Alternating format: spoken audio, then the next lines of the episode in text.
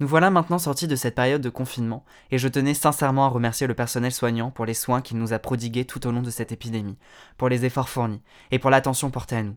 Ils sont nos héros, et cet épisode leur est dédié. Merci infiniment.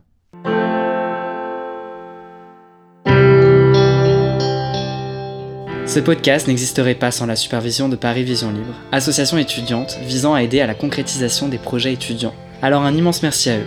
Merci de soutenir ce podcast et de faire dérouler la bobine avec moi.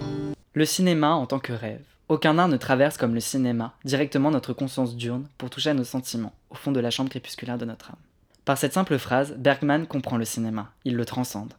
Je m'appelle Malo Morcel et je suis étudiant en cinéma à la Sorbonne. Le cinéma est réellement une passion. Vous savez, le genre de passion qui n'est pas juste passagère mais bien ancrée en soi. Le cinéma, c'est un peu l'occasion de s'évader, d'échapper à la grisaille, aux violences qui jonchent la société et notre quotidien.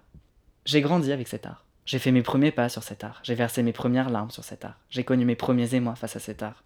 Enfin bref, je vis constamment avec cet art. Selon moi, le cinéma se définit comme l'art avec un grand A. La décision de créer ce podcast survient suite au visionnage d'une interview d'un cinéaste qui semblait totalement dans l'incapacité de pouvoir s'exprimer librement sur ses œuvres, sur son parcours et sur la relation que celui-ci entretenait avec l'art, à cause d'une contrainte de temps imposée par le média qui l'avait invité.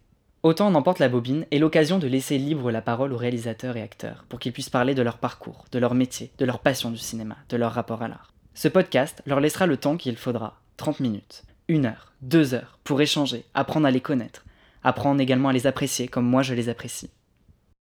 Sa devise? Ma devise, euh, ce qui ne tue pas rend plus fort. Sébastien Gbani est venu quelques jours avant que le confinement ne soit prononcé. Bien qu'il m'ait demandé de le tutoyer, vous pourrez remarquer qu'il m'a été très difficile de maintenir ce tutoiement tout au long de l'entretien. C'est avec une valise que Sébastien Aubagny est arrivé sur le lieu de l'interview, car il devait retourner en tournage à Marseille peu de temps après celle-ci. Nous avons échangé longuement à la fois sur le cinéma, sur le métier d'acteur, sur les difficultés qui peuvent survenir sur un tournage, mais aussi sur les champignons trop cuits. Je vous laisse maintenant avec Sébastien Aubagny. Bonne écoute. Bonjour Sébastien Et merci de participer euh, à cette interview. Avec plaisir. Tu es né le 4 novembre 1982. Ouais. Ton père est juif tunisien d'origine et ta mère est française. Tout à fait. Tous les deux sont commerçants. Étaient, ouais. Étaient commerçants. Ils sont retraités maintenant. Sont retraités. Ouais. Comment vous ont-ils familiarisé Comment t'ont-ils familiarisé avec les arts? Alors, euh, ils ne m'ont pas familiarisé avec les arts. Moi, je viens d'une famille euh, totalement étrangère à- au monde artistique. Euh, le seul truc que je peux dire, c'est que mes parents étaient présidents d'une association de danse parce qu'ils avaient un commerce euh, où ils vendaient des articles de sport et euh, donc euh, dans- sur la ville de Stein, c'était des commerçants de la ville de Stein, donc ils avaient un statut assez particulier au sein de la ville et ils étaient présidents de cette association de danse. Donc moi petit, j'ai vu ma mère faire des costumes, je l'ai beaucoup suivi parce que j'ai- beaucoup d'écart avec mon grand frère et ma grande sœur et du coup j'étais obligé de, de suivre mes parents tout le temps parce qu'ils travaillaient beaucoup. Et, euh, et du coup, j'ai accompagné ma mère à des galas de danse. Donc voilà, donc le premier truc, euh, c'est un, c'est un- c'est un vrai souvenir d'enfance qui, qui m'a marqué.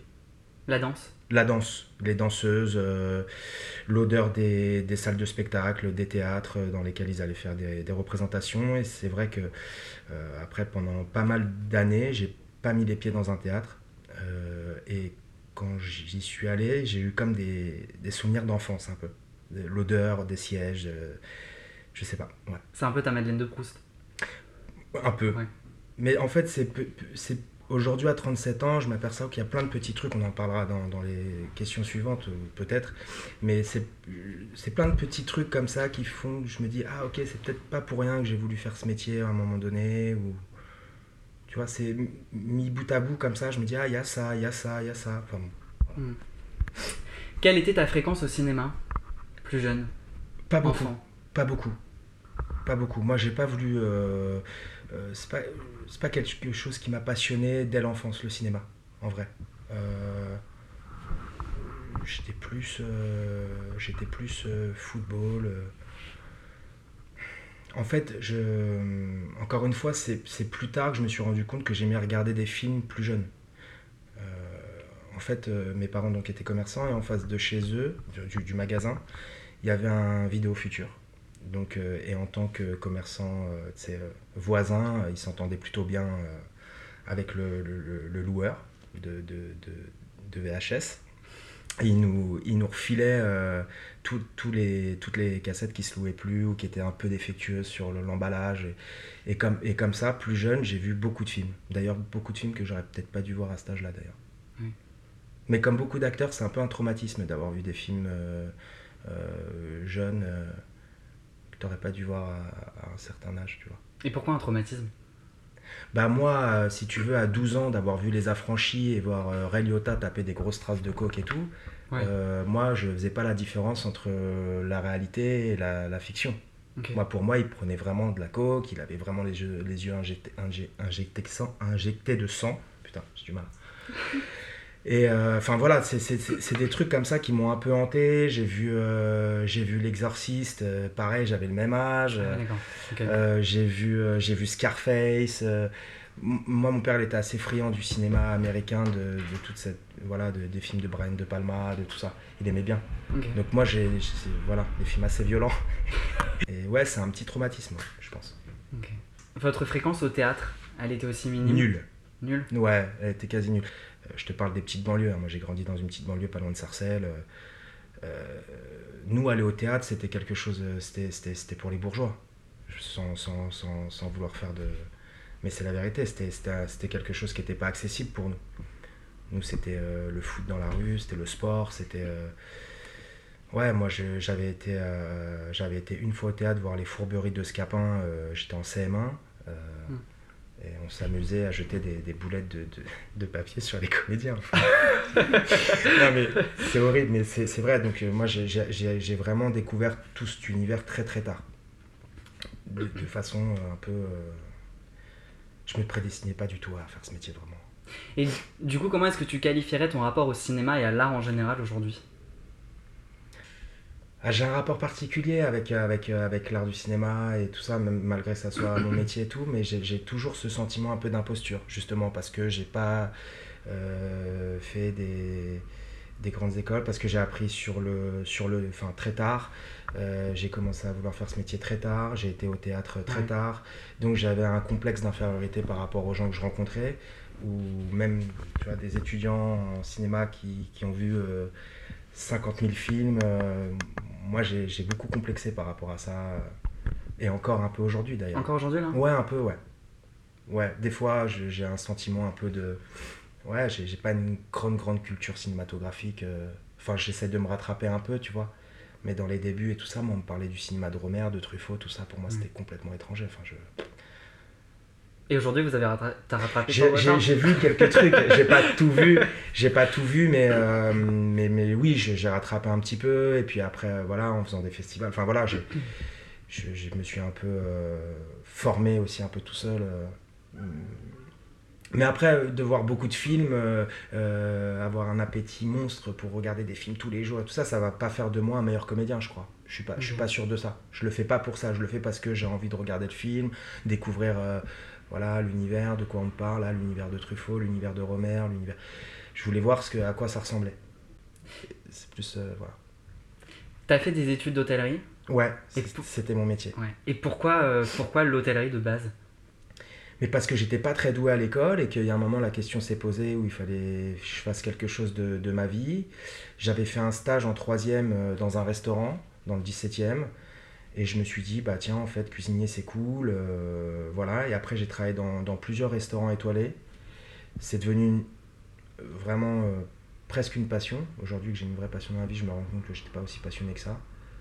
Et en, travaillant aussi avec des gens qui étaient passionnés par, euh, par la cuisine, je me suis dit putain, mais je, en fait, je- moi je crois que je suis pas aussi passionné qu'eux. Moi j'ai vu des mecs chialer pour des champignons trop cuits, tu vois. Donc je me disais, mais merde, mais moi ça me touche pas du tout en fait que d'avoir cramé un champignon, ça me. Je m'en fous quoi. Ouais. Enfin, voilà, donc, euh, et en fait, ça c'est c'est plus tard, j'ai. Mais peut-être que tu vas me poser la question, j'en sais rien. mais mais, mais, euh, je faisais ce métier-là, j'ai fait, des saisons, j'ai un peu, un peu voyagé euh, grâce à- au métier de cuisinier. Et à un moment, dans le train, j'ai retrouvé un ami d'enfance Ouais. Qui m'a dit qu'il voulait être comédien, et ça s'est fait un peu. euh, Il y avait de la lumière, j'y suis allé, quoi. Mhm. Moi, c'était à cet âge-là, enfin, vers 22, 23 ans, j'étais un peu. euh, je me laissais guider un peu par le vent. Est-ce qu'il y a un film sur l'hôtellerie qui, vous, qui t'a plu et qui retranscrit bien le milieu? Euh, hmm. qui, retr- qui retranscrit bien le milieu? Non, on m'a parlé d'un film qu'il faut que je vois d'ailleurs, qui est un film euh, qui est assez cassé, bah, maintenant qui date un peu. On m'a dit il faut que tu le vois. Non, là Non. comme ça, non, tout de suite. non. Moi j'ai fait un film il n'y a pas très longtemps, enfin un court métrage, qui s'appelle euh, Nouvelle Saveur. Euh, j'ai fait ça avec Joséphine Japy, où je jouais le rôle d'un cuisinier dans un restaurant étoilé. Et d'ailleurs le film a été sélectionné à Gérard et tout ça. Enfin, voilà. Mm. Et c'était marrant parce que je faisais mes, mes deux métiers en même temps. en fait. Mhm, C'était ouais. trop bizarre, mais c'était bien. Qu'aurait pu vous apporter l'hôtellerie que n'aurait pas pu vous apporter le cinéma? Euh, bah, je pense la rigueur, parce que c'est un métier, euh, la cuisine, c'est un métier, euh, c'est pre- c'est presque militaire. hein. Tu vois, toute la journée, tu dis oui chef. euh, il y a une hiérarchie très, très importante à respecter. Si tu n'arrives pas à l'heure, tu rentres chez toi. Si tu n'arrives pas rasé, tu rentres chez toi. Je te parle dans les, dans, les restaurants étoilés. hein. Mais ça, demande une rigueur, une concentration, une, euh, une exigence avec soi-même. Aujourd'hui, d'ailleurs, qui me sert dans mon métier d'acteur. Comment elle se manifeste? Bah, je déteste déjà arriver en retard. Bon, là, ça- je suis arrivé un peu en retard sur l'interview, mais c'est un problème de train. Et t'as vu, je t'ai envoyé un message Ouais. directement et tout. Mais, euh, mais ouais, je, suis- je suis assez ponctuel. euh, euh, J'aime bien faire les choses bien. Parce qu'il n'y a pas de place à la médiocrité non plus dans, dans la restauration euh, gastronomique. Donc, euh, moi, maintenant, ça m'a ça m'a forgé aussi un truc de soit je le fais à fond, soit je le fais pas. Mais je le fais pas pour dire, tiens, tiens je vais aller cachetonner ce truc-là. Ouais, ça a l'air pas mal le projet. Non, moi c'est soit je kiffe et j'y vais à fond et je suis très investi, soit je dis je le fais pas, salut. En 2005, tu joues dans le court-métrage d'un ami. Et Ouais. apparemment, ce court-métrage-là t'a donné envie de faire de la comédie.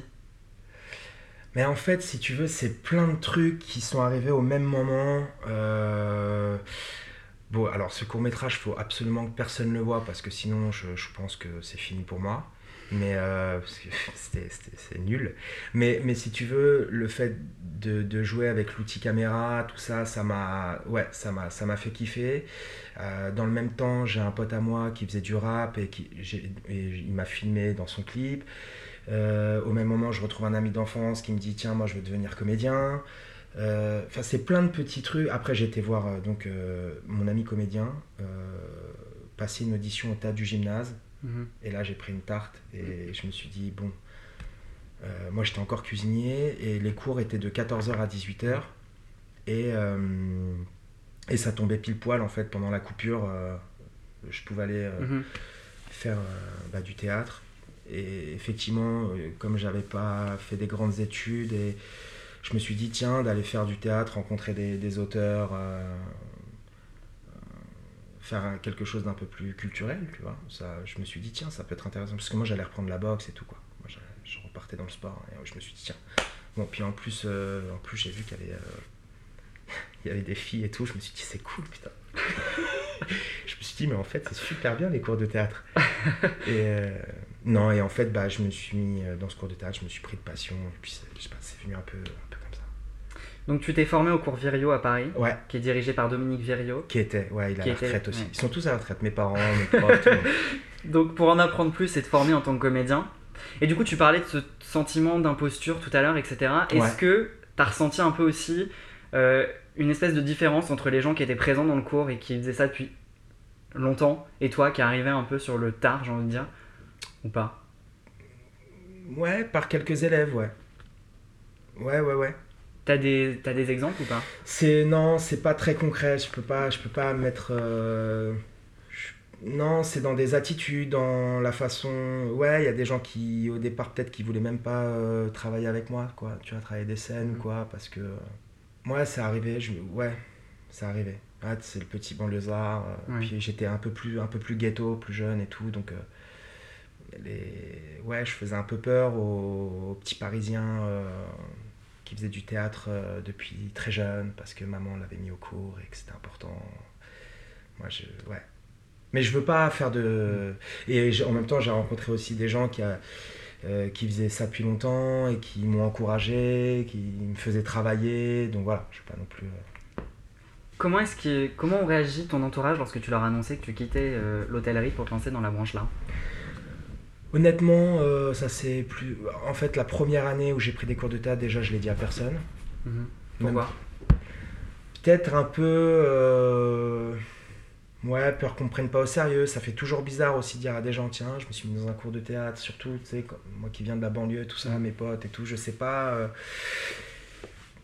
Ouais, je l'ai un peu, c'était un peu mon petit jardin secret, quoi. Je l'ai pas, je l'ai pas dit la première année. Et en fait, ma mère, euh, à un moment, a trouvé des textes de théâtre et tout. Elle me dit, mais c'est quoi ces trucs et tout? Je lui ai dit, ah, je me suis inscrit dans un cours de théâtre. Elle m'a dit, ah, bah c'est cool et tout. Voilà, mon père, euh, non, ils, ils l'ont pas mal pris. En fait, moi, je, je- je suis- je suis issu d'une famille où l'important c'est de travailler. Mhm. Voilà. Après, tu veux faire euh, cuisinier, tu veux faire euh, boulanger, tu veux faire comédien, du moment que tu t'en sors dans ta vie et que ça se passe bien et que tu es heureux, euh, ça va. Mhm. Donc voilà. Moi, mon père, il a un peu cette culture de il faut travailler, quoi qu'il arrive. Je m'en fous. Tu, tu gagnes des sous à la fin du mois ou pas? Est-ce que, est que, tu vois, c'est un peu Ouais, ça, quoi. euh, mon père, c'est euh, voilà, c'est quelqu'un qui est arrivé en France. euh, il se- il s'est fait un peu tout seul, tu vois. il- donc, il a une autre, une autre façon de voir sur la vie. Sur, il faut s'en sortir, quoi. Tu t'es aussi formé au laboratoire de l'acteur. Très, très, très peu. Pas Très peu. longtemps. Ouais. Et en quoi les formations du coup euh, du laboratoire de l'acteur et des cours Virio ont-elles en complémentarité? Alors, les cours Virio, c'était beaucoup plus axé sur le théâtre. Mhm. Et, euh, et le laboratoire de l'acteur, c'était plus un truc cinéma, quoi. Plus un truc euh, d'intériorité, de... C'était plus de l'orfèvrerie, quoi. C'est, c'est plus dans le détail de- du jeu. T'as été repéré aussi par un agent de casting lors d'une audition de fin d'année. Ouais, bah cette audition, en fait, j'avais été voir donc mon pote euh, Ouais. à son audition. L'année d'après, moi, je l'ai, passé cette audition. Et tu jouais quoi à ce moment-là? Qu'est-ce que je jouais? Je jouais Fando Elise. Je crois. Et quel personnage? Euh, euh, euh, Fando Et ensuite t'as débuté au théâtre en 2007 lorsque t'as intégré la troupe de la pièce des pavés sur scène. Ouais. C'est un peu une sorte de Ulysse moderne, puisque on peut y suivre une sorte de parcours initiatique d'un jeune des banlieues. C'est une pièce avec un style bien à elle qui cherche un peu à abattre le mur du politiquement correct. Ouais. Est-ce que, enfin moi j'ai un peu l'impression qu'aujourd'hui tout ce qu'on dit est soumis à une certaine police. Comment est-ce qu'on parvient à rester politiquement correct aujourd'hui en tant qu'acteur? C'est compliqué, hein. Parce que forcément, euh, forcément, j'ai l'impression que quand t'es acteur, tu dois être forcément un peu engagé aussi, euh, tu vois. Mhm. Il faut, faut, faut savoir aussi se protéger de tout ça, tu vois. Comment on fait pour s'en protéger? Bah, soit tu réponds pas aux questions qui sont dérangeantes ou sur lesquelles t'as pas envie d'émettre un avis et tout ça. Moi, c'est très compliqué. Moi, d'ailleurs, tous ces exercices-là d'interview et tout ça, moi, c'est quelque chose qui m'angoisse beaucoup, Ah hein, plus que de tourner, ouais. Ah ouais, ouais.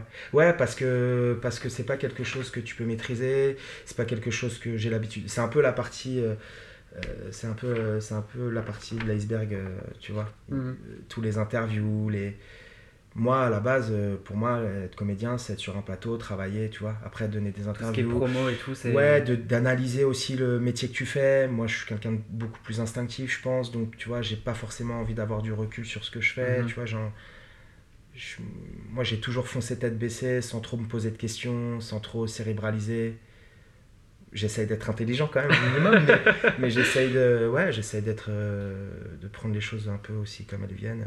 Est-ce que tu trouves qu'il existe une certaine police de la bien-pensance dans le milieu du cinéma aujourd'hui ou pas? Ouais. C'est-à-dire? Bah, par exemple, avec tout ce qui s'est passé au César, tout ça, je- tu vois, j'ai l'impression qu'on se, se met toujours euh, du bon côté pour. pour euh, en fait, euh, j'ai pas envie de parler que du, du métier euh, dans le cinéma, mais en France, on se regarde beaucoup. Et donc, on se met toujours du côté. euh, on, Mhm. on dit jamais vraiment ce qu'on pense, hein, j'ai l'impression. Ah ouais, vous le ressentez comme ça? Ouais, moi je pense qu'il y a des gens qui sont là, ouais, c'est bien qu'Adèle elle se lève et que. Mais en fait, euh, je suis pas sûr qu'il en ait à. Et que derrière. euh, Ouais, que derrière, en fait, ça, ça suit pas, au final. Ok. C'est pour se mettre du bon côté, parce que si tu te mets de l'autre côté, est-ce que je vais continuer à travailler Tu vois? Ouais, moi je pense qu'il y a aussi un peu de ça. Il y a des gens qui, qui, qui se trouvent des, des causes alors qu'en fait ils en ont strictement rien à foutre. T'as suivi la cérémonie des Césars? Je l'ai pas regardé. Mais t'as as eu euh, des échos? Oui, j'ai eu des Ouais. échos, j'ai regardé euh, quelques, euh, quelques extraits, notamment le lever d'Adèle. le lever d'Adèle, le, le, discours de Aïssa Maïga. voilà. Et tu penses quoi tout ça justement? Est-ce qu'on doit dissocier l'homme de l'artiste ou pas? Mais c'est impossible de dissocier l'homme de l'artiste. Puisque notre, notre propre, un artiste, notre propre instrument, c'est nous.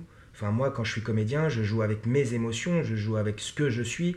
Euh, bon, avec un vécu. Avec un vécu, avec. Euh, comment on peut dissocier euh, l'homme et l'artiste? C'est impossible. C'est impossible. En 2012, tu obtiens le rôle principal du film La tête froide, ouais. qui te voit un prix au Festival international du court métrage de Clermont-Ferrand, ouais. et celui du meilleur acteur dans un court métrage au Festival de Cabourg. Mm. J'ai lu à quelques occasions que tu comprends à cet instant précis que tu veux faire du cinéma ta vie. Ouais. Est-ce que tu peux dire et affirmer que Nicolas Mesdom, qui est du coup le réalisateur, a bouleversé ta vision totalement de, Complètement. de ta vie et de ce que tu pensais de, de, celle-ci? C'est devenu euh, concret en fait, à partir de, de cette rencontre et de, enfin de, de, la rencontre avec lui et puis la rencontre avec mon personnage. Ça a bouleversé quelque chose de, où je me suis dit, ok, en fait, je crois que je peux plus faire autre chose de ma vie. quoi. Là, c'est sûr, c'est ça que je veux faire. Euh, et je vais, je vais me taper dans la vie pour pouvoir faire ce métier parce que ça me fait vraiment kiffer quoi, de, de faire ça. À partir de ce film-là, j'ai vraiment compris ce que c'était euh, d'aller vers un personnage, de rencontrer euh, un personnage, d'y mettre euh, ses émotions, de, je sais pas. Il y a un truc qui s'est passé, c'est. C'est très compliqué. En 2013, tu apparais dans le court-métrage Finistère de Théo Jourdain. Ouais. Euh, dans lequel tu y joues Salim, qui rencontre alors qu'il part pour la Bretagne la jeune Anouk. Mm. Et euh, du coup, il y a plein de péripéties comme ça qui arrivent. Mm. Est-ce qu'il t'est arrivé dans ta carrière cinématographique de t'être confronté à une situation que tu n'avais pas du tout vu venir? Bah, notamment sur ce film. Bon, il faut savoir que Finistère, c'est un film qu'on a fait avec 4000 euros. Hein. donc c'est, c'est vraiment un tout petit budget et tout ça. Et en fait, euh, moi, moi j'ai accepté de faire ce court métrage parce que j'allais faire du catamaran avec Roland Jourdain, qui est un grand navigateur, tu vois. Et, euh, et, je me suis dit, putain, c'est cool et tout, je vais faire du bateau et tout. Et sauf qu'en fait, j'avais pas prévu que j'allais avoir le mal de mer, quoi. Et, en fait, pendant trois jours, j'ai fait que vomir.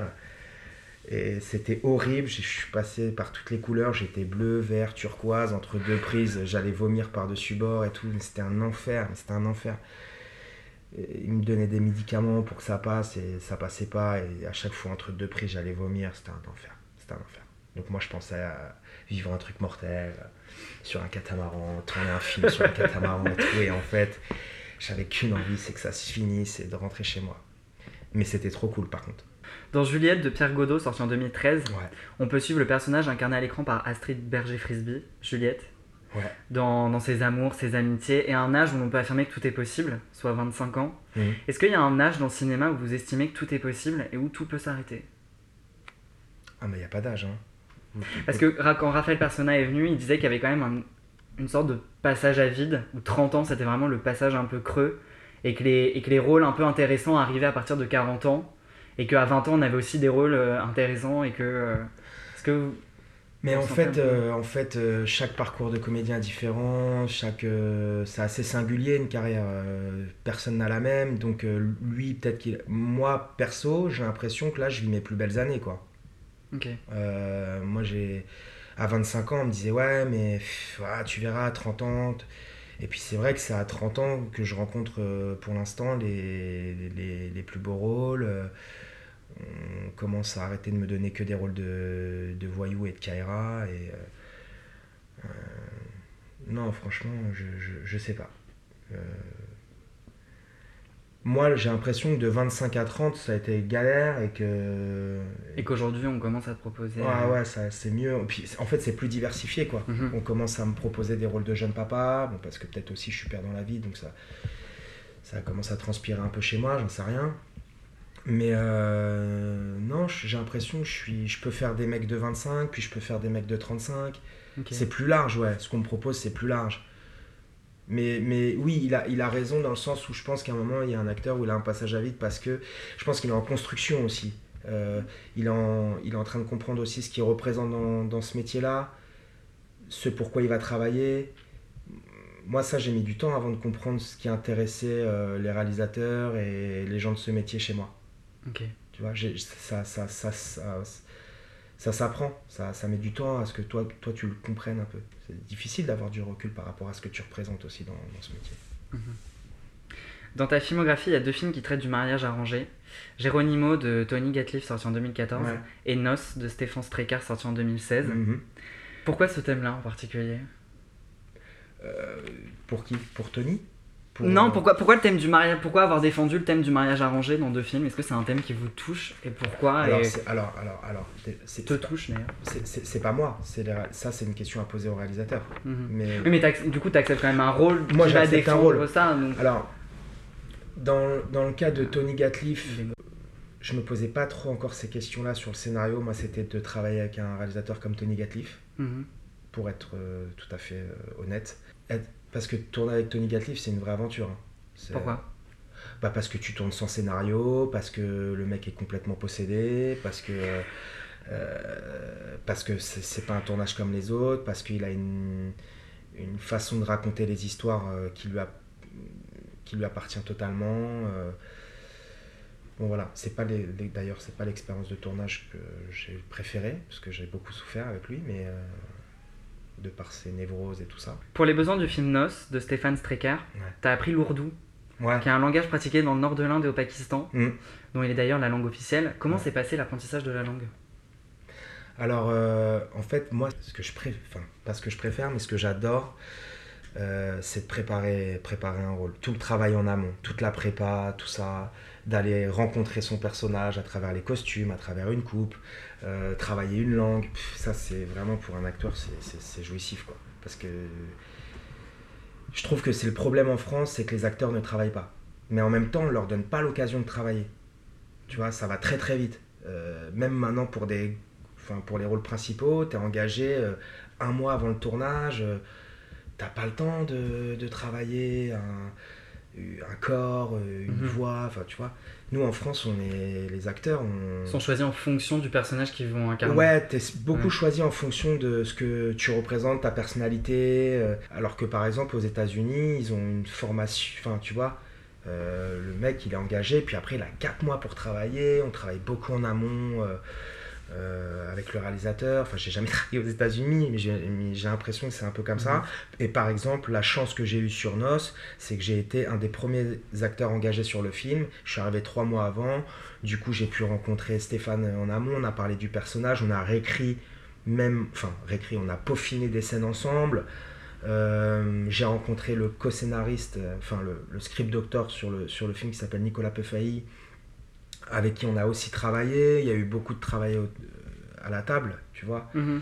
Et tout ça, ça nourrit énormément. Après, sur le tournage, tu, tout ça, tu, l'as au fond de ta tête, tu, et puis tu, tu refais place à, à l'instant, à, à l'instinct. Et, mais t'es nourri, en fait. Et je pense que ça, c'est dommage parce que en France, on laisse pas souvent le temps aux acteurs de se préparer. Tu pourrais dire un truc en quelque chose en ourdou ou pas? J'ai carrément oublié. Oublier la, oublier l'ourdou, ouais. Ouais, je- j'ai carrément oublié. Parce qu'en fait, j'ai appris très vite. Et attention, hein, quand je dis euh, j'ai appris l'ourdou, euh, je le parlais, je le parlais Oui, pas. oui, oui. J'ai euh, appris déjà phonétiquement, euh, les textes et tout ça, c'était très Mhm. carré, hein, tout ça. hein.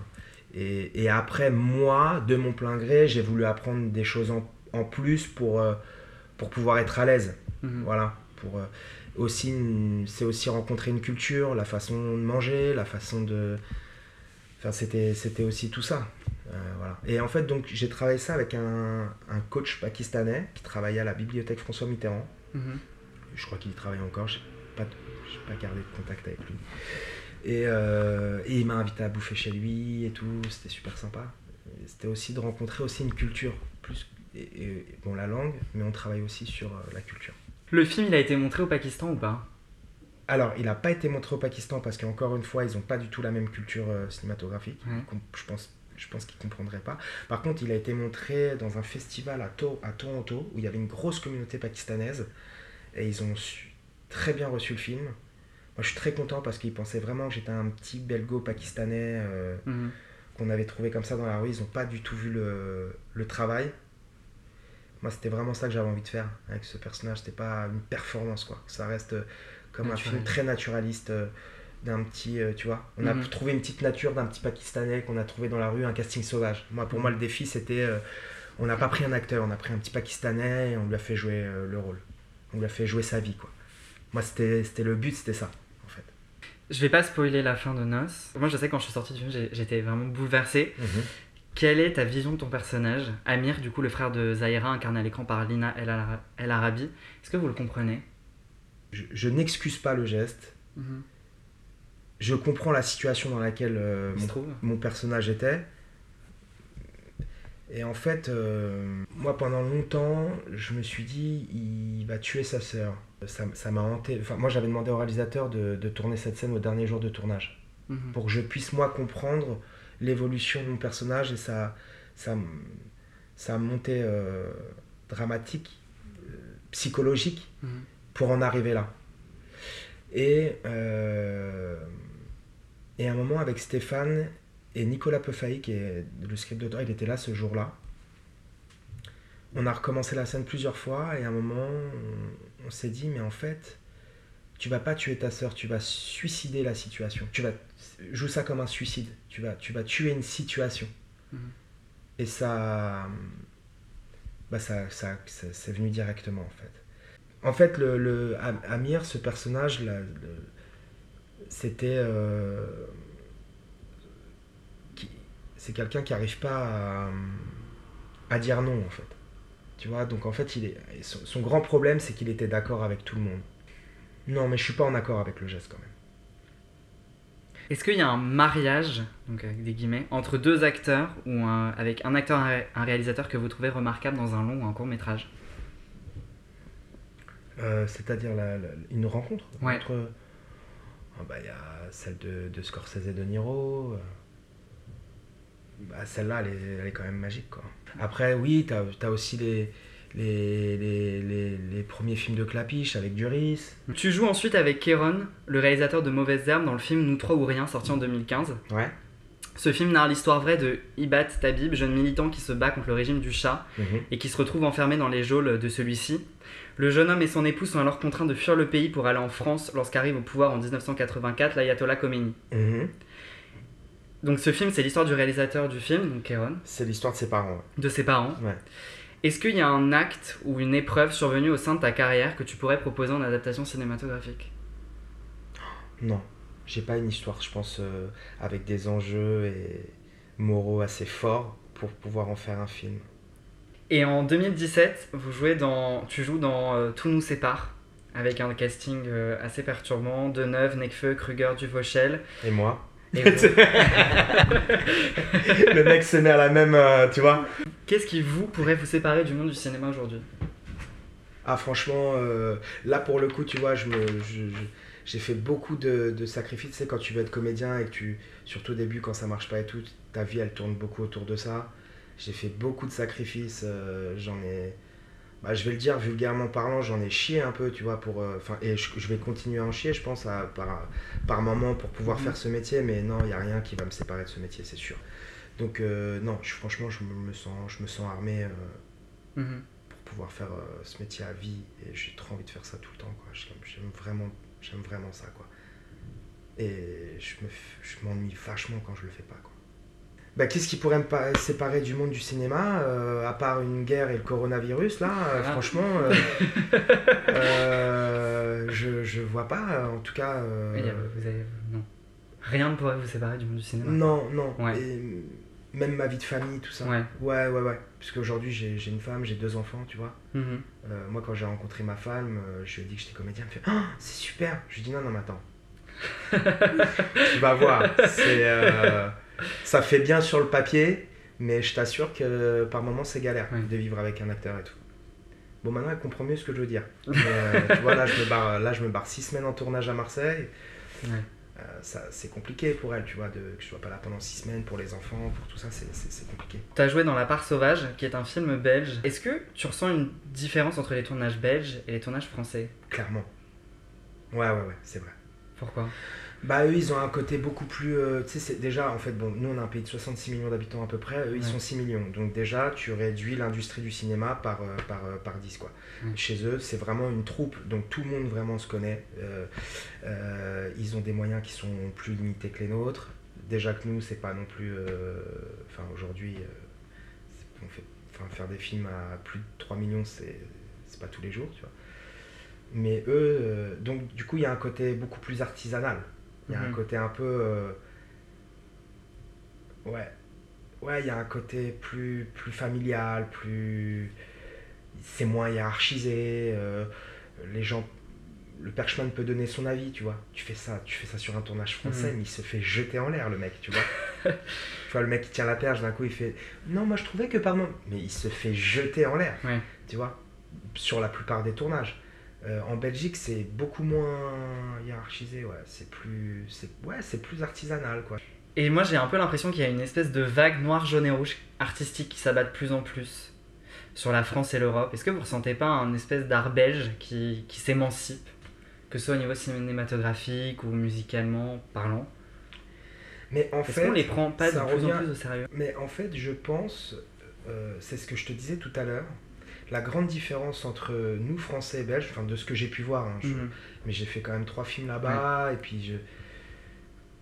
c'est que les Belges, ils se regardent pas, ils se jugent pas, et ça, ça c'est, c'est- et, et c'est de ça en fait qu'on est très friands, nous Français. De jugement Ah bah nous, on fait De que ça, nous, ouais. de se regarder, de juger, de ce que l'autre a dit, et Mhm. regarde, toi t'es dans quel camp, nous c'est que ça, on fait que ça, mais on s'en rend pas bien compte parce qu'on est dedans.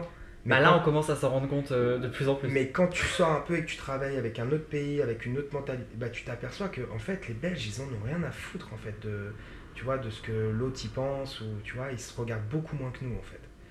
Et c'est pour ça je pense qu'ils s'émancipent, c'est parce que ça plaît ça, Mhm. ça plaît tu vois.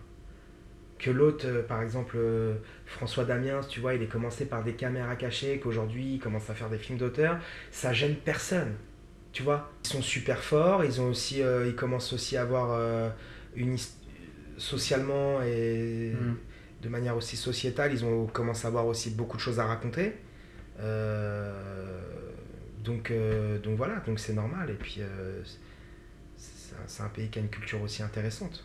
Dans Bonhomme de Marion Vernou, sorti en 2018, Mhm. on y retrouve le personnage principal, Piotr, victime d'un accident, Ouais. et qui doit du coup réapprendre le quotidien, apprendre à revivre suite à, un traumatisme crânien, comme une sorte un peu de renaissance. Est-ce qu'il y a un moment dans votre carrière où vous vous êtes senti comme ça, renaître suite à un tournage Ou un rôle? Moi, j'ai l'impression d'exister et de vivre à chaque fois que je tourne. Ok. Tu vois? Donc en fait, de renaître, euh, je renais à chaque fois que je, je suis euh, en train de jouer. et, euh, fra- ouais, c'est franchement, aujourd'hui, c'est euh, c'est ma vie, quoi, tu vois. De, donc euh, après, il y a eu des rôles, il y a des rôles que tu rencontres et voilà qui, te laissent une trace euh, pendant 2-3 semaines. ça a du mal à te quitter un peu. Et là, dernièrement, j'ai fait un film de deux frères avec qui je devrais faire aussi un, un long métrage qui est, là, qui est en financement actuellement. Et hum, c'est l'histoire d'un mec qui, est, qui est parti de chez lui. Euh, il vit dans, la, dans une province euh, Mhm. du nord de la France, qui est parti chez lui et qui est devenu pilote d'avion. Euh, de, de, grande- enfin, de, de gros, de grands courriers, quoi. Et je me suis énormément retrouvé à travers ce personnage d'un mec qui a voulu quitter sa famille pour euh, réaliser ses rêves. Et... Donc euh, j'y ai mis vraiment euh, de moi là-dedans, tu vois. C'est quelque chose qui m'a qui m'a parlé. Et du coup, pendant trois semaines, euh, après ce tournage, ouais, ça a du mal un peu à, à te quitter cette atmosphère. Ce... Tu comprends mieux aussi pourquoi tu fais ce métier à chaque fois que tu rencontres des rôles euh, comme ça. Tu, tu- tu sais aussi pourquoi tu, tu- tu veux le faire. Tu tournes ensuite avec un jeune réalisateur, Nathan Ambrosioni, qui tourne son premier film à 18 ans, Ouais. dans Les Drapeaux de papier. Ouais. Comment est-ce qu'il a fait pour imposer une crédibilité Qu'est-ce qui change entre quelqu'un de 18 ans qui vient fraîchement d'arriver, qui tourne son premier long métrage, Mhm. et euh, quelqu'un de euh, qui va avoir plus d'expérience enfin, Comment est-ce qu'il a fait en fait pour imposer son sa voix euh? Eh ben, par son talent. Vraiment, euh, c'est ça. En fait, moi, Nathan, je l'ai rencontré. Bon, la première fois que je l'ai vu, il- effectivement, il venait d'avoir 18 ans. En plus, il fait plus jeune que son âge. Donc, vraiment, j'avais l'impression de voir un mec de 14 piges, quoi. Ouais. Mais après, dans sa manière de, dans sa manière d'expliquer son point de vue, parce que avant tout, un cinéaste, c'est quelqu'un qui a un point de vue. Mhm. Et tu te dis, ok, le mec a, un- a quelque chose de. Voilà, il a un point de vue très très puissant, très affirmé sur ce qu'il a envie de faire, sur comment il a envie de le raconter. Et là, tu te dis, bon, ok, il a 18 ans, mais on s'en fout, tu vois. Mhm. Euh, si j'accepte de faire son film, faut, faut que je le respecte en tant que réalisateur. Et voilà, tu vois. Euh, après, je me suis dit, bon, parce que moi je suis quand même un peu un animal, tu vois, sur, sur un tournage. Je suis pas, je suis pas ingérable hein, du tout. Mais j'adore proposer, avoir une force de proposition. Euh, j'aime bien surprendre mon réalisateur, j'aime bien euh, parler avec lui du, du- du texte par moment, lui dire voilà, moi je me sens pas très à l'aise sur ça, est-ce que est-ce qu'on peut changer ça, tu vois, je- j'essaye, je, je pense être un acteur investi, tu vois. En fait, c'est juste ça, c'est juste que j'ai envie de faire le meilleur, la- la- le meilleur film possible avec lui et au final de faire la meilleure partition euh, possible sur son film, tu vois. Mhm. Et, et puis voilà, donc je, mais je, je suis quand même, euh, voilà, je suis un peu, je suis un, je suis un petit loustic aussi, tu vois. Ok. Et, et, euh, et- et Guillaume Guix, que, que je connaissais aussi euh, avant de faire le film, enfin que je connaissais un petit peu avant, je sais aussi qu'il est, il est, il est comme ça, tu vois. Et je me suis dit, bon, moi ma crainte c'était de me dire, putain, j'espère qu'on qu'on va pas le bouffer, Mhm. mais sans, sans faire exprès, hein, tu vois. Mhm. Et en fait, pas du tout. Pas du tout, parce que parce qu'il sait absolument ce qu'il veut. Il y a des moments, euh, je proposais des choses et tout, et il, est- il était très clair qu'il me disait, c'est pas du tout ce que j'ai envie de faire là. Donc, non. Tu vois, il, ça, il... Ouais, ouais, non, il a, il a tenu son plateau, il a tenu son équipe, il a eu... euh, moi, je sais que bah, dans- normalement, dans un peu de papier, mon rôle était plus conséquent. Mhm. Euh, en plein tournage, il m'a fait comprendre que en fait, ce qui était le plus intéressant, c'était le point de vue sur, euh, sur Noémie Merlan Ouais. et sur Guillaume. Et il m'a pas pris en traite, tu vois. Il m'a Ouais. fait comprendre qu'en fait, ce qu'il sur le tournage, il a découvert ce qui l'intéressait le plus, c'était bah, cette relation de frère et sœur. De... Et je l'ai compris tout à fait. Je l'ai compris tout à fait. Mais tu vois, il prend des décisions fortes. Et tout ça, ça te rassure au final. Tu dis, bon, bah, il, il sait ce qu'il est en train de faire, le mec, quand même. Et euh, dans ta filmographie, on peut y voir une grande majorité. Il y a vraiment des messages politiques. Est-ce que le cinéma doit être la manifestation de messages? Aussi. Aussi. Pas que. Ouais. Je pense qu'il faut. Il en faut pour tous les goûts, pour tout le monde. Euh, Il y a des gens qui vont au cinéma pour euh, uniquement se distraire. Il y en a d'autres pour euh, justement réfléchir, euh, regarder le point de vue d'un cinéaste euh, qui a posé une question à son public. Et comme par exemple Stéphane Strecker. Euh, Après, Stéphane Strecker, il a, il- à la base, ce qui l'a motivé à faire ce film, par exemple sur Nos, c'était pas euh, de parler du mariage forcé. C'était de, de faire une histoire sur une famille Mhm. et c'était une tragédie grecque. Ce qui l'a intéressé, c'était les enjeux moraux extrêmement puissants qu'il y avait dans cette famille et l'amour qu'il y avait dans cette famille. Et qui en arrive jusqu'à un point de non-retour. Oui. C'était ça. Lui, ce qui l'a motivé à faire le film, c'est ça. C'était pas, c'est pas quelqu'un qui est engagé euh, sur la cause féministe, sur, la, sur, sur le féminicide, tu vois. C'est c'est pas vrai. Maintenant, ce film par rebond traite de ça. Comment est-ce que tu choisis tes rôles?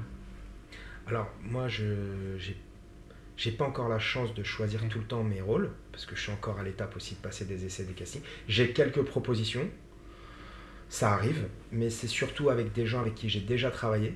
Par exemple, j'ai fait le film là euh, avec euh, Peter de Routnis, euh, avec euh, Ophélie Beau et Pierre Voilà. Ouais. et bah ça, j'ai pas passé d'essai. un- Moi, j'avais travaillé avec Peter sur son court métrage Errance Ah oui, il y a 4 ans. Le mec a mis 4 ans pour faire financer son premier long métrage et 4 ans plus tard il m'appelle et il me dit euh, ça y est j'ai les thunes on le fait. Voilà, donc ça, ça, ça tu vois. Mhm. Euh, j'ai travaillé avec Thierry Cliffat sur Tout nous sépare et euh, il m'a proposé de faire la pièce de théâtre. Tu vois, c'est Mm. surtout des, des rencontres. Mais j'ai pas un réalisateur que je connais pas aujourd'hui qui m'appelle, à part pour des courts-métrages parce qu'on a Ouais. vu mon travail. Mais euh, non, c'est encore assez rare hein, qu'on me fasse des propositions. Quel est le film que tu préfères dans ta filmographie? Euh... Oh putain, c'est compliqué. Moi, je peux pas faire de choix. Vraiment, non. parce que je les aime tous pour des raisons différentes. Euh, évidemment, La tête froide, pourtant c'est un court métrage, mais c'est, je pense, un de mes plus beaux souvenirs de tournage Mhm. parce qu'il y a eu la rencontre avec un réalisateur, parce que ce réalisateur après m'a appris euh, le cinéma, le- c'est qu'un- c'est c'est quelqu'un, c'est un, in- c'est un intellectuel, Nicolas Mesdom, tu vois. Moi je, Mhm. moi, je débarque de ma petite banlieue, il me montre plein de films à regarder. C'est lui qui, pour la première fois, qui me parle de Romer, de Truffaut, de tout ça. Moi, je, tu vois, donc euh, j'ai un lien particulier avec ce film, avec ce mec. Euh, Stéphane Strecker, bah, ce film-là, ouais, par rapport au sujet, de ce que de ce qu'il raconte. Puis on parle d'une histoire vraie, de Zahira, tu vois. Donc j'ai un, j'ai un, enfin, je sais qu'à chaque euh, pendant la- les projections de ce film, à chaque fois avec, euh, avec Lina, on, avait, on, on levait les yeux au ciel et on avait une pensée pour Zahira, tu vois. Mhm. Enfin, pour, pour celle qui a vraiment vécu cette histoire. Mhm. Pour Sadia. Euh, donc, euh, donc voilà, tu vois, c'est, des tu crées des, des, des liens, des atmosphères différentes. Puis c'était la, après, d'un point de vue professionnel, Nos, c'est la première fois qu'on me donnait le rôle principal dans un long métrage. Ouais. Plus après tout ce qui a découlé sur ce film, euh, bah, Ouais. les Césars. bon, en plus, on a vécu les montagnes russes avec ce film parce que, bon, bah, quand on n'a pas eu Cannes, nous, on- ce film, on pensait qu'il était mort. On n'avait pas de distributeur en France. On était un petit film belge avec deux acteurs inconnus, un réalisateur inconnu en France. On s'est dit, ok, on va, on va être dans 13, euh, 12 salles et on va faire euh, 600 entrées. Et ce film, il est mort. Il- on va, personne ne va le voir. Et au final, il y a Dominique Besniard du, du, du festival, de- au Mm. festival d'Angoulême qui nous récupère. Qui, puis on, on a un, on a un distributeur. Et puis, euh, et puis le film, il fait 125 000 entrées alors que, tu vois, on n'attendait pas autant, tu vois, pour Mhm. un petit film d'auteur belge comme ça. Voilà, c'est des aventures différentes. Là, le film que je viens de faire avec les, frères Dara, euh, euh, La couleur des rois, bah, j'ai un, lien particulier avec ce film parce que c'est deux mecs euh, avec qui je travaille depuis deux ans pour pouvoir monter ce film et faire financer le long derrière. Cette histoire, ils avaient vachement envie de la raconter autour aussi de ce que moi j'ai vécu dans ma vie. Donc voilà, j'ai un lien aussi différent avec, ce film et eux. J'ai pas de. Non, j'ai pas un film préféré. Quels sont tes projets futurs? Parce que tu m'as parlé du coup du film Vaurien avec Ophélie Beau et Pierre Deladonchamp. Voilà, qu'on a fini il y a, je crois, deux mois, Ouais. comme ça. Et, euh, et quels sont vos projets futurs? Tu m'as parlé d'une série Donc voilà, oui, je suis actuellement sur une série Ouais. euh, pour un diffuseur. Voilà, mais je ne peux pas communiquer plus que ça sur la série. Ok. Je suis désolé, j'aurais bien aimé en parler avec vous, mais je peux pas. Est-ce que vous auriez des conseils à prodiguer à un étudiant? Qui, est en cinéma Alors à un étudiant ou à quelqu'un qui veut faire ce métier, Ouais. euh, même sans être étudiant, moi je n'ai pas de conseils à te donner en vrai. Si je peux dire quelque chose, c'est que euh, je pense que à tout moment et à toute épreuve, faut rester intègre. Voilà. Ok. Je pense que c'est le seul truc que j'ai à dire. Il faut rester intègre et, et il faut jamais lâcher l'affaire. Ok. Jamais lâcher l'affaire. Jamais. Et voilà. Et de l'intégrité tout le temps. Ne jamais essayer d'être quelqu'un d'autre ou, ou de d'essayer de, de se vendre. euh, C'est un, métier difficile. Bah, par exemple, pour les comédiens, c'est un métier difficile parce que euh, tu dois susciter le désir de l'autre Ouais. pour pouvoir travailler. Quand toi-même t'écris pas des films ou tu réalises pas et tout.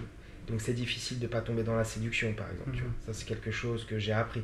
C'est pas qu'avant j'étais Ouais. séducteur, mais forcément, on te demande de, de plaire. Tu vois, tu vas à un casting, tu donnes tout, mais du coup, c'est compliqué ça aussi, tu vois. De, de- rester toujours intègre en toutes circonstances. Toujours. Ok. Donc c'est parti pour la deuxième partie qui s'appelle Les Madeleines déposées sur les sept marches de Sébastien Oubani.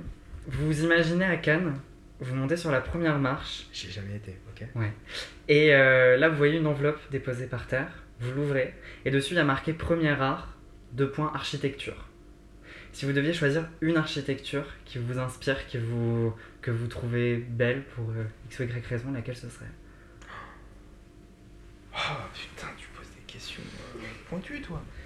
Euh... Ça me vient pas là comme ça, putain. Je sais que je suis assez, euh, assez fasciné par l'architecture d'Amsterdam. J'adore, il n'y a rien qui est carré, il n'y a rien qui est droit. Enfin, c'est, tout est. euh, à chaque fois euh, que je vais à Amsterdam, je, je fais que rega- regarder ça à chaque fois. Je me mets pa- parallèle aux maisons et je regarde que tout est biscornu. genre, Tu vois, l'architecture de, de, de, de cette ville, elle est complètement folle, je trouve. Vous montez sur la deuxième marche, là il y a une autre enveloppe avec marqué Deuxième art, la sculpture. Alors je m'y connais pas du tout. dans cet art de la sculpture. Ok, pour vous monter sur la troisième marche. Et pareil, une enveloppe avec marqué les arts visuels, qui regroupe à la fois la peinture et le dessin. J'aime bien le street art. Un artiste en particulier ou pas? Bah, le plus connu, euh, putain, je l'ai sur le bout de la langue maintenant. Je réfléchis trop vite, alors ça c'est moi. Banksy? Banksy. Vous montez sur la quatrième, et là il y a marqué la musique. Putain, Bob Marley quoi. Une chanson de Bob Marley? Redemption 5. Sur la cinquième, la littérature, qui regroupe la poésie et les romans. Et tout ce qui se rattache à l'écriture. putain. Oh, il y en a trop. Ah, je sais pas, putain. Je vais faire un instant au premier qui me vient, je sais pas pourquoi Samuel Benchetrit, euh, récit d'un branleur. Sur la sixième, c'est les arts de la scène qui regroupent la danse, le théâtre, le mime et le cirque. Une représentation, une performance, une personne qui fait partie de la danse, du théâtre, du mime ou du cirque. Qui, que vous trouvez... Hmm, Charlie Chaplin. Et euh, sur la dernière marche, vous avez déjà répondu à la question. C'est le septième art, donc c'est le cinéma. Ouais. Et vous avez répondu parce que je vous avais demandé un, un film. Ah ouais, alors pareil, pareil, je t'ai envoyé ça direct. Mais c'est parce que c'est le premier truc auquel j'ai pensé. Parce que ça, pour le coup, c'est un vrai traumatisme aussi que j'ai eu quand la première fois que j'ai vu ce, ce film et cette scène. Donc vous avez choisi comme long métrage celui de Alan Parker sorti en 1978 appelé Midnight Express. Ouais. C'est l'histoire de Billy qui se fait arrêter à la frontière avec 2 kilos de drogue sur lui. Mm, mm, Le protagoniste est alors condamné à perpétuité. mm. Tu l'as découvert quand Avec qui Grâce à qui? Alors, je l'ai découvert, je devais avoir 14-15 ans. Je l'ai découvert parce que justement, mon, mon père euh, avait pris la, la VHS, euh, encore une fois, aux vidéos futures en face, et puis qu'il avait mis dans sa petite collection de films, et que je l'ai regardé chez moi tout seul, à 15 ans, un jour de pluie. Waouh J'avais pas, tu vois, derrière, j'ai pas. euh, ouais. Et ça m'a traumatisé. Mais parce que, en fait, je pense que c'est tout ce que je. Moi, la prison, c'est quelque chose qui me fait très très peur, tu vois. Moi, d'être enfermé, euh, être avec des mecs qui peuvent être plus ouf que toi et tout ça, moi, ça m'angoisse vraiment, quoi. Mais la prison, c'est. Et, et alors, dans, dans les prisons turques et tout, dans ces Mhm. années-là. Ah ouais, non, tout ce, enfin, ce qui vit, c'est tout ce que je re- redoute dans ma vie, quoi. La torture, le. le, le- Ah putain, c'est horrible ce film. Et, et puis, et puis en fait, j'étais, je suis époustouflé par, par la performance euh, de, de l'acteur. Il est, il est exceptionnel, quoi. C'est, euh, là, j'ai vraiment pris une tarte, quoi. Tu te dis, mais. Et, et pourquoi j'ai choisi cette scène euh, Parce que du coup, on va y venir après. mais Vous avez choisi du coup une scène, celle du parloir entre l'homme et sa femme. C'était ça? J'ai trouvé que tout est, tout, est, tout est incroyable dans ce film. C'est la performance, Mhm. euh, comment c'est raconté. C'est, ce film est vecteur euh, d'une émotion, mais tellement intense. Ah ouais, c'est, je trouve ça incroyable. Et pourquoi cette scène de parloir? Mais parce que euh, bah, ça rejoint à ce que je viens un peu de dire, mais, mais, mais j'ai jamais vu. Enfin, il est dans un tel désespoir à ce moment-là. C'est tellement triste le moment où en fait il est, il est carrément en manque d'amour parce que tout ce que cette scène elle, elle raconte, le moment où il regarde sa femme il se met en pleurant, mais c'est juste, mais c'est bouleversant quoi. Moi ça m'a. Et je me souviens, j'avais 15 piges et je pleurais comme un dingue quoi.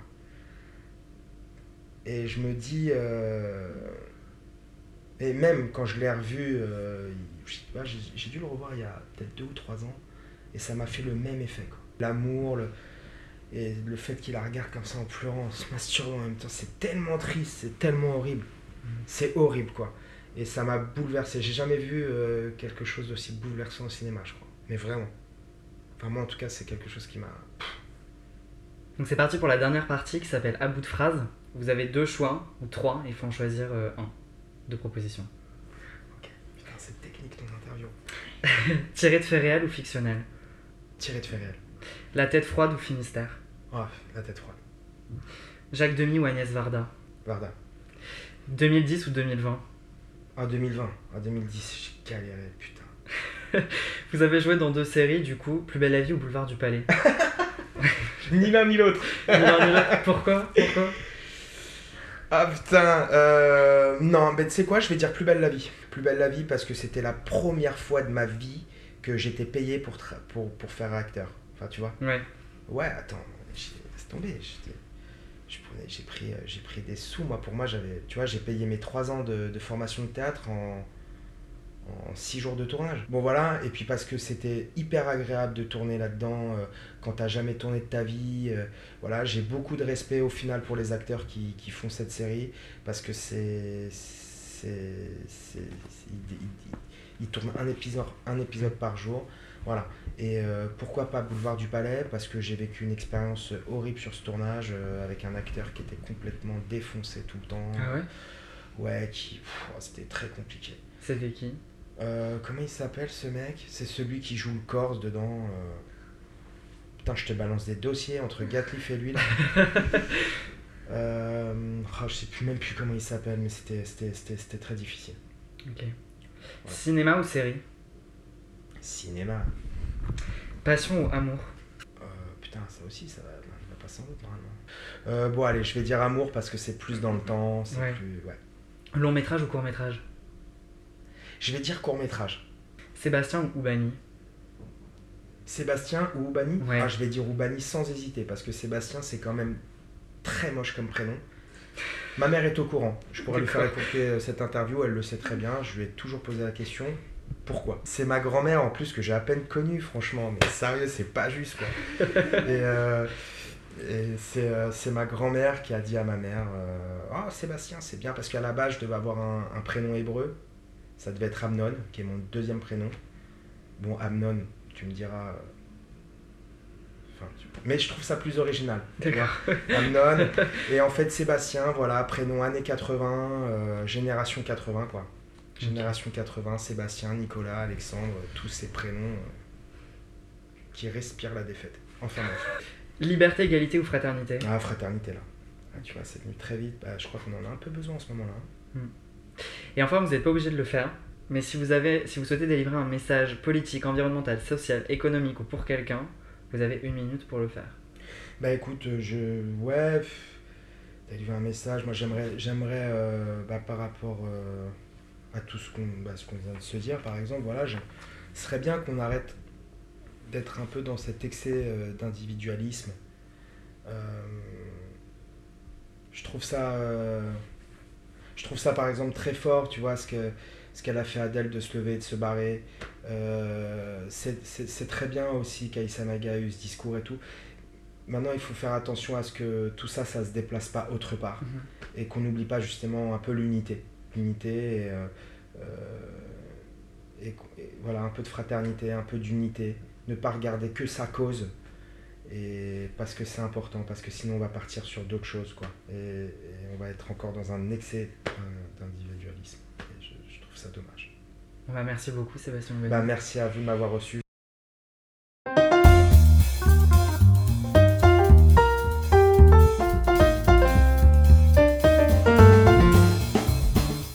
Merci à Sébastien Oubani pour l'attention et la gentillesse que celui-ci a eu d'accepter cette interview. Merci à David Valigny pour le magnifique générique composé pour l'émission. Merci aussi à Alexandra Goss pour la prise son et Eurydice Gay pour la communication qu'elle ne cesse d'engendrer pour Paris Vision Libre. Merci aussi à vous qui écoutez ce podcast. Continuez à faire dérouler la bobine avec moi. Pour plus d'informations, rendez-vous sur la page Instagram qui porte le même nom que l'émission.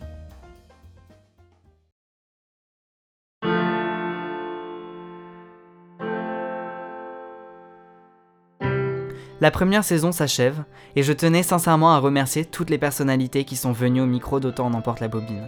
Merci pour tous ces échanges si précieux et qui m'ont permis d'en apprendre plus sur le métier ainsi que sur le monde du cinéma. Merci à Janice Bouziani, Emmanuel Ménard, Gabriel Julien Laferrière, Nina Meurice, Sarah Stern, Louis-Julien Petit, Raphaël Persona et Sébastien Oubani. Je vous mentirais si je ne vous disais pas que je n'ai pas en moi un petit pincement au cœur à l'idée de délaisser, le temps de cette période estivale, le micro et ses entretiens. Je vous souhaite à tous un magnifique et bel été. Prenez soin de vous et je vous dis à très très vite.